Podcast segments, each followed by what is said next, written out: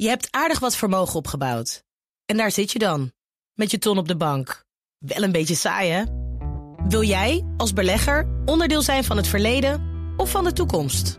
Bridgefund is een slimme fintech die een brug slaat tussen de financiële behoeften van ondernemers en van beleggers. Dus wie belegt bij Bridgefund krijgt niet alleen een mooie vaste rente, maar brengt ook ondernemers in beweging. Echt waar, met die ton kan je zoveel betere dingen doen. Bridgefund. Make money smile. Factgoeroes. Ja, voor de laatste keer in 2022 althans, want hij is gewoon volgend jaar in 2023 weer terug, hopelijk. Frank Klemman, goedemorgen. Ja, goedemorgen. Factguru, goedemorgen. Ja, Frank weet nu niet waar hij moet kijken, hè? Nee, Nee, twee gezichten. Ja. ja, dat is eh, heel belangrijk. Heel Het gezellig. is een hele dure kerstweek dit. Kerst ligt nog achter ons, maar we gaan het hebben over kerstbomen, begrijp ik. Toch nog wel, ja, want bij het debat eh, over natuur op 22 december, laatste debatdag volgens mij, was Kamerlid voor de Partij voor de Dieren Leonie Vestering daar. En zij had het kort over de kerstboom, namelijk dit. Voorzitter, en dan rest mij nog één vraag die ik aan de minister wil stellen. En dat gaat over kerstbomen. Want het is bijna kerst en ik zie om me heen in Nederland dat er echt miljoenen kerstbomen zijn omgekapt om ze tijdelijk in huis te hebben en ze dan weg te gooien. En ik was heel nieuwsgierig wat de minister daarvan wenst. Ja, nou, ze zegt wenst, maar ze bedoelt vindt. Zo'n kleine verspreking. Maar ik vroeg me af of het klopt dat er miljoenen afgezaagde bomen bij mensen thuis staan.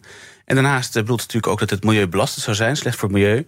Zelf heb ik een plastieken boom. Maar ja, hoe erg is nou die afgezaagde boom?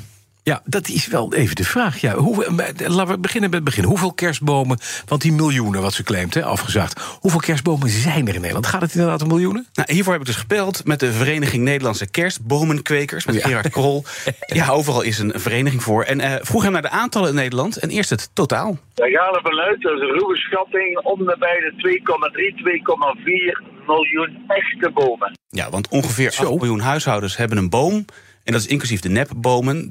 30% daarvan heeft naar schatting een echte boom in huis. En dat is dan dus die 2,4 miljoen ongeveer. Maar goed, zij heeft het natuurlijk over. eh, je, hebt, je hebt natuurlijk bomen met een kluit en de zaagboom. Ja. Eh, en zij heeft het over de zaagbomen. Nou, en wat is dan die verdeling? Wij schatten zo'n beetje dat 40% van de bomen een kluit heeft. En dat gaat vooral over bomen tot 1,50 meter. Die worden vaak in een pot verkocht. En die kan er dan wel in de tuin gezet worden. De wat grotere bomen, en dan vraag ik over de, de populaire dagpand, die zijn eigenlijk allemaal gezaagd. Ja, 60% is dus gezaagd. En eh, eh, 60% van die naar schatting 2,4 miljoen bomen is dus ongeveer 1,4 miljoen bomen. Miljoenen! Nou ja, precies. Best veel, maar geen miljoen. Nee, precies. 1,4 miljoen echte afgezaagde bomen. Maar dan is de tweede vraag die je ook al stelde... zijn die inderdaad slechter voor het milieu... zoals Leonie Vestering impliceert? Nou ja, elk jaar komt volgens mij deze discussie Ja, op gang. zeker. Ja, en hoe zat het ook alweer? En daarvoor sprak ik met agroconsultant Hans Smeets... die een aantal jaar geleden voor de Universiteit Wageningen... een life cycle analysis heeft gedaan op basis van eh, bestaande literatuur. En ik vroeg hem, is de plastic, eh, de plastic boom nou beter, ja of nee?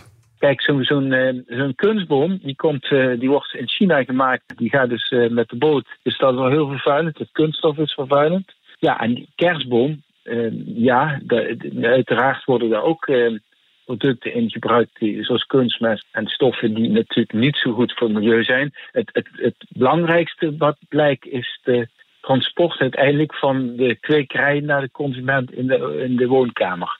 Daar blijkt nog de meeste CO2-uitstoot te zijn. Kortom, Bas, als jij zo'n kerstboom vervoert met jouw auto... Ja? dan helaas. Dat- Komt niet meer goed dan. Nee, dat is gewoon heel erg milieuonvriendelijk. Ja. Dus. ja. Dat, je moet het, ja, oké. Maar die kunstboom, hè, jij hebt dan die, die plasticboom. Hoe lang moet je die nou gebruiken om het beter te doen dan, dan eh, een echte boom qua uitstoot? Eh, nou, hier zijn eigenlijk twee dingen over te zeggen. Eigenlijk alle artikelen en informatie hierover zijn afkomstig van twee onderzoeken. Een Amerikaans onderzoek en een Canadees onderzoek. En er is ook nog een Nederlands-Europees onderzoek, maar dat is al een hele oude, uit 1998. Eh, En heel meer goede eh, andere onderzoeken eh, zijn er niet. Ja. Eh, en het tweede is dat het afhangt van een, een, een set variabelen eh, die je eigenlijk kan eh, verschuiven. Maar naast dat vervoer is het ook heel belangrijk eh, Ja. hoe je die kerstboom uiteindelijk wegdoet. Oké. Precies. Ja, en dat, De fik erin. ja, ik, nou ja, dat doen dus veel Ik mensen. fik hem af, ja. Ja, precies. Nou, en dat moet je dus eigenlijk niet doen, vertelt ook eh, meneer Smeets. Er is een schrijnend tekort aan goede compost. Ik zie steeds meer eh, gemeentes die dat netjes eh, ophalen. En dan gaat het aan compostering. En dan gaat het gewoon eh, met alle andere groenafval in de compostering. En dat is een, eh, dat is een hele goede manier om, eh, om dat her te gebruiken. Ja, dus composteren is beter dan wat ik doe in de vuurtol gooien en lag op de flash. Precies. Nou, en je vroeg dus inderdaad van hoe lang moet je de een houden versus de ander. Ja. Nou, om er even wat getallen op te plakken. De carbon footprint van een, eh, van een kunstboom is ongeveer 19 kilogram CO2 equivalent. Dus dat is iets als ter waarde van 7 liter autorijden. Dus dat 100, eh, iets meer dan 100 kilometer tegenwoordig, denk ik. En van een echte boom is dat minder dan 5,2 kilogram CO2-equivalent. op het meest ongunstige eh, punt. En sommige gekweekte bomen, die op de juiste manier worden afgevoerd. en niet te ver naar de huiskamer hoeven te reizen van zo'n plantage. Die gaan zelfs een heel eind richting CO2-neutraal wat betreft de productie. Eh, maar CO2 is niet het enige. Er wordt ook gekeken naar vervuiling, uitputting van de bodem, het gebruik van verdelgingsmiddelen, kunstmest bij de bomen, schade aan het ecosysteem door die monoculturen van alleen maar diezelfde boom daar groeien. Nou, en als je dat allemaal meeneemt, is het grofweg zo dat als je een plastieken boom langer houdt dan negen jaar. Dan kom je qua milieubelasting al, altijd beter uit. Dan kan je de schuifjes niet anders zetten Nee, nee, en dan is het toch weer langer. Dus negen jaar houden. ben je eh, zeker veilig. En volgens Milieucentraal ligt het bij zes jaar. Maar goed, dat hangt er dus Hoe lang moet je nog, Frank? Dat is een goede vraag. Eh, even snel rekenen. Ik denk nog één of twee jaar. Oh, dat is goed. Ja.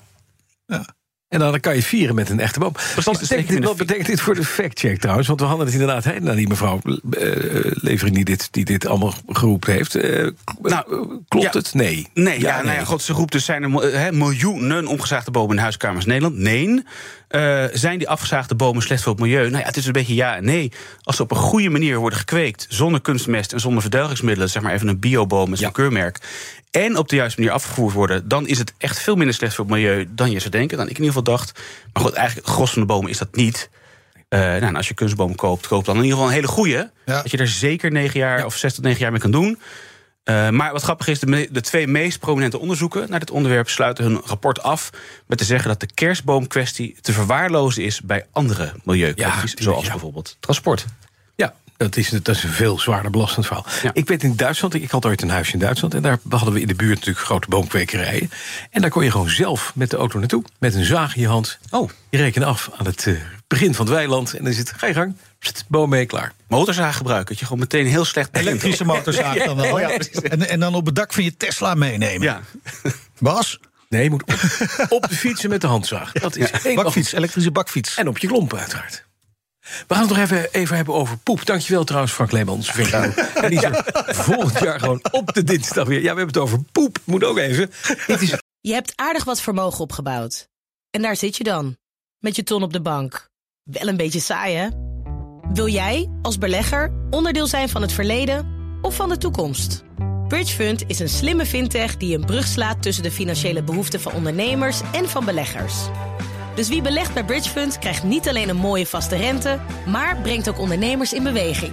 Echt waar, met die ton kan je zoveel betere dingen doen. Bridgefund. Make money smile.